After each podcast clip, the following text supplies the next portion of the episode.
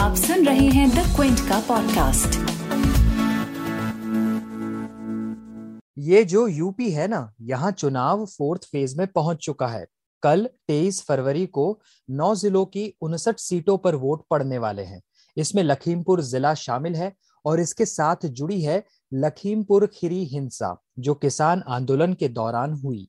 इसके अलावा पीलीभीत जिला है, जहाँ बीजेपी के सांसद वरुण गांधी और उनकी बीजेपी से जुड़ी अथाह शिकायतें शामिल है।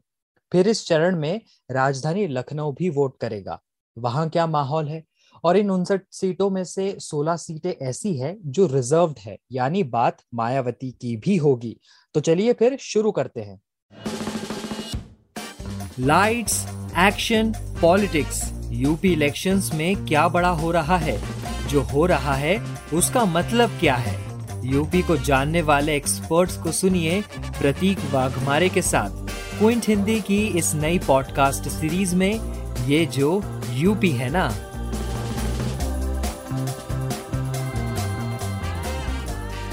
वेलकम टू द पॉडकास्ट ये जो यूपी है ना। और यूपी की बड़ी अपडेट्स देने के लिए मेरे साथ हैं विकास कुमार। जी विकास तो बताइए आज यूपी की बड़ी अपडेट्स क्या है? विकास पर बातचीत है या फिर वही रूटीन नेताओं की बयानबाजी है? प्रतीक, यूपी का चौथे चरण का चुनाव पास आ चुका है, कल मतदान है। ऐसे में तमाम राजनीतिक दल और बड़े नेता चुनावी रैलियाँ कर रहे हैं। योगी आदित्यनाथ अयोध्या में थे और उन्होंने रैली के दौरान कहा कि उनकी पार्टी ने फ्री में टेस्ट और वैक्सीन दी, राशन का डबल डोज दिया, लेकिन सपा, बसपा और कांग्रेस के समय ऐसा नहीं हुआ। तो जब ये पार्टियाँ जनता के सुख दुख में उनके साथ शामिल नहीं थी तो उन्हें ढोने की क्या ज़रूरत है? योगी आदित्यनाथ ने आतंकवाद का भी ज़िक्र किया। उन्होंने कहा कि जिन आतंकियों ने अयोध्या के राम मंदिर पर हमला किया, सपा ने उन आतंकवादियों पर दर्ज मुकदमों को वापस लेने का काम किया।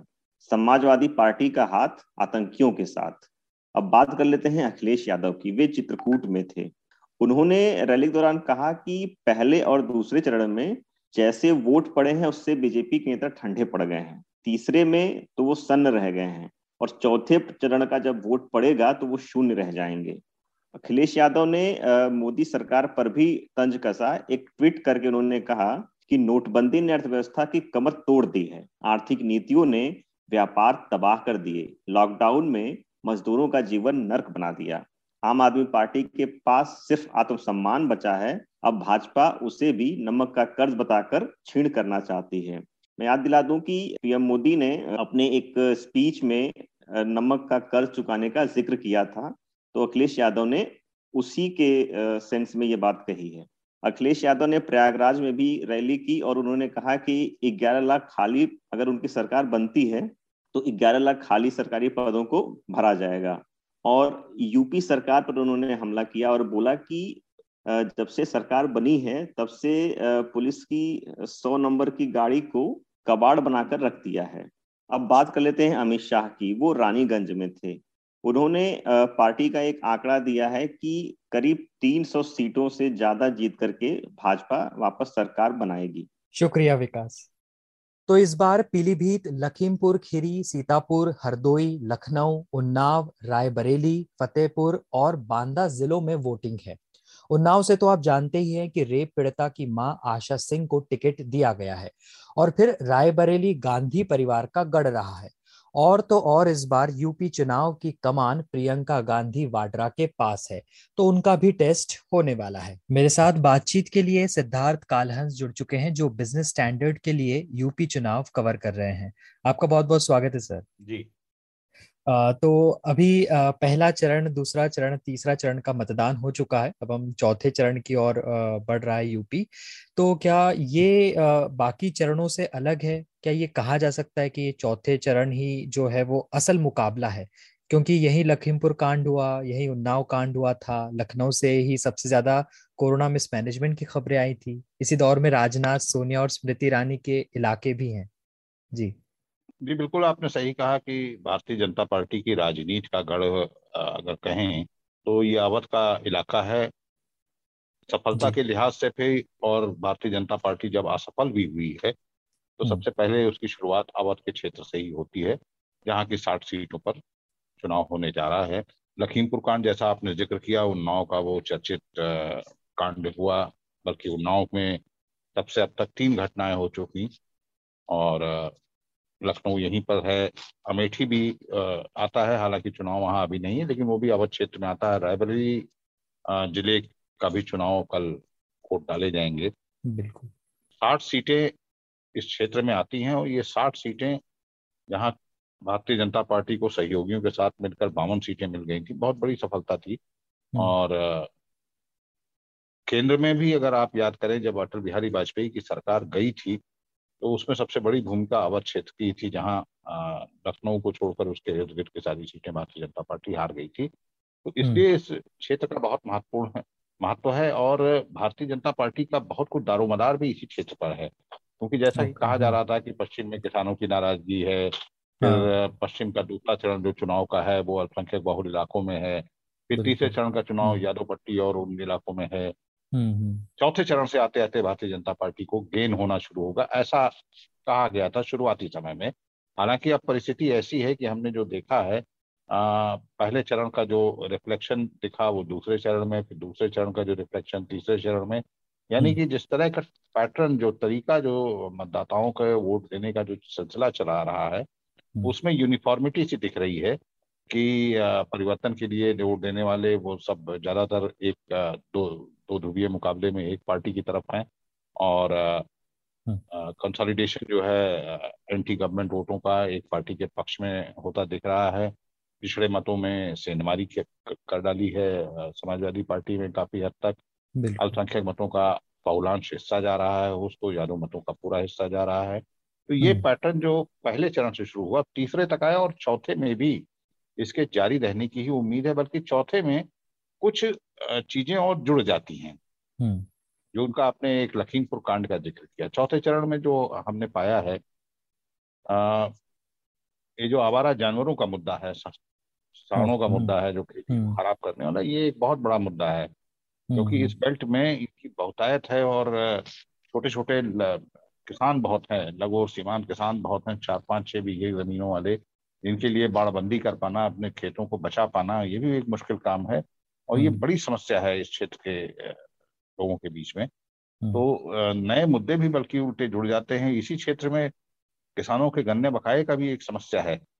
आप इस क्षेत्र में देखेंगे इस बार एक नया ट्रेंड शुरू हुआ है। लोगों ने किसानों ने चीनी मिलों को गन्ना बेचने के बजाय ज़्यादातर गन्ना वो क्रशर गुड़ वगैरह बनाने वालों को दे रहे हैं जो छोटे किसान हैं क्योंकि अच्छा। उन्हें नगद पैसे की ज़रूरत होती है जो मिल जाता है हम्म। कोरोना की महामारी का भी आपको सबसे ज़्यादा असर अगर दिखा होगा तो इस क्षेत्र में सबसे ज़्यादा असर उसका दिखा हम्म, सबसे ज़्यादा आपको गंगा की लाशें और तमाम सारी जो चीज़ें हुई शमशान हाँ। घाटों पर वो जो लाइनें लगी वो सब इसी क्षेत्र में है इसलिए इस क्षेत्र में थोड़ा सा अलग हटकर मुद्दे भी हैं और परेशानियाँ भी उसी हिसाब से हम्म। हैं अच्छा लखनऊ को लेकर अगर हम समझना चाहे आपने अटल बिहारी वाजपेयी का भी ज़िक्र किया और उनका वहाँ पर काफ़ी प्रभाव रहा है तो अब की बार वहाँ क्या माहौल दिख रहा है लखनऊ में अगर खासकर बात करें? देखिए देश में अगर हम ये कहें कि भारतीय जनता पार्टी की पाँच सबसे मज़बूत लोकसभा क्षेत्रों के नाम बताए जाए तो उनमें लखनऊ का एक जित निश्चित तौर पर आएगा। हम्म। क्योंकि उन्नीस सौ इक्यानबे से जब से यहाँ पर अटल बिहारी वाजपेयी ने चुनाव लड़ना शुरू किया यहाँ भारतीय जनता पार्टी कभी चुनाव नहीं हारी लोकसभा का। विधानसभा का चुनाव में भी सत्रह में उसको अच्छी सफलता मिली और लखनऊ में नौ सीटें हैं जिनमें शहरी क्षेत्र की पाँच सीटों में तो आ, जब सरकार नहीं भी बना सकी भारतीय जनता पार्टी तब भी उसकी अच्छी परफॉर्मेंस रहती थी और पहले भी मतलब अधिकांश समय में लेकिन इस बार की स्थिति 2012 जैसी जैसा 2012 हम्म। में शहरी सीटों में पहली बार समाजवादी पार्टी ने सफलता पाई थी उस तरह की स्थिति इस बार भी कुछ कुछ नज़र आ रही है कि दो ध्रुवीय मुकाबले में भारतीय जनता पार्टी से एक तो सत्ता की नाराज़गी है और सारे लोगों का एक पक्ष में की तरफ़ चले जाना इन सब चीज़ों के चलते और अल्पसंख्यक बाहुल इलाके भी हैं लखनऊ हम्म। की जो शहरी सीटें हैं तो वो सब चीज़ें एक बार भारतीय जनता पार्टी के लिए मुसीबत पैदा कर रही हैं हम ये मान के चलते हैं कि जो नौ सीटें भारतीय जनता पार्टी जिनमें से आठ सीटों पर थी तकरीबन चार से पाँच सीटों पर भारतीय जनता पार्टी को काफ़ी तगड़ी चुनौती का सामना करना पड़ा है परेशानी है। okay. अच्छा लखीमपुर खीरी हिंसा जो एक घटना रही लेकिन वहाँ पर 2017 में आठों सीटों पर बीजेपी ने ही जीत दर्ज की थी। पर आज क्या उसका असर देखने को मिलेगा इस चुनाव में? निश्चित तौर पर मैं लखीमपुर अभी एक दिन पहले ही होकर आया हूँ। ओके।